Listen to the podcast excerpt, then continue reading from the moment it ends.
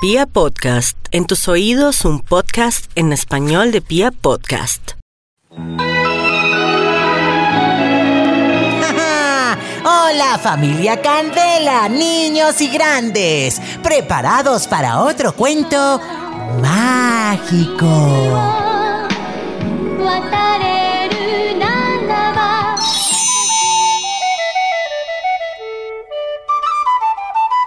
Cráter de un antiguo volcán situado en lo alto del único monte de una gran región perdida en las selvas tropicales, habitaba el último grupo de grandes dinosaurios.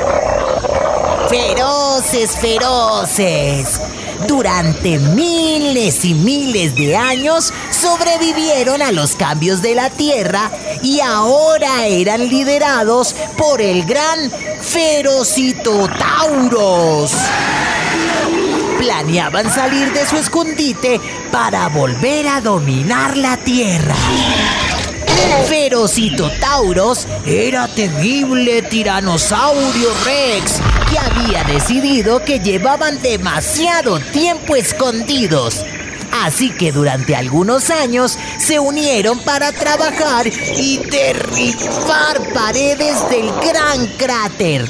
Y cuando lo consiguieron, todos prepararon cuidadosamente sus garras y sus dientes para volver a asustar a todo el mundo.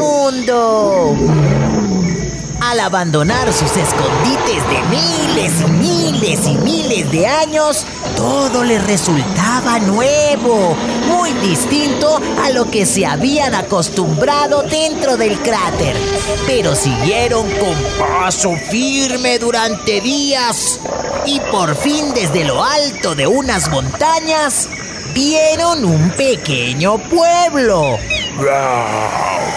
con sus casas y sus habitantes, que parecían puntitos. Sin haber visto antes, ningún humano se lanzaron feroces montaña abajo, dispuestos a arrasar con lo que se encontraran.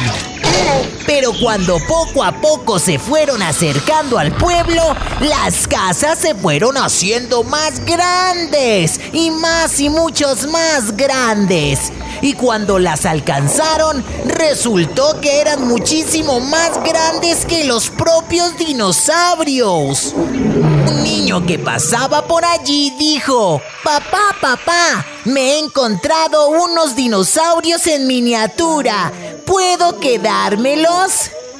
Y así el terrible Ferocitusauros y sus amigos terminaron siendo las mascotas de los niños del pueblo.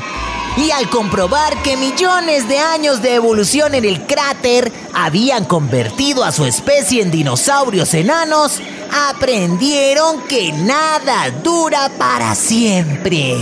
Y que siempre hay que estar dispuestos a cambiar y adaptarse.